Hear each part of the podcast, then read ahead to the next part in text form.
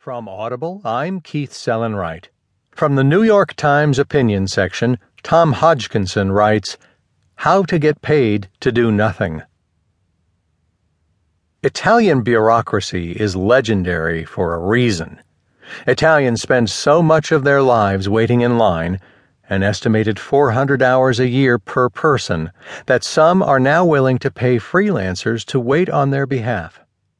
The rich can pay a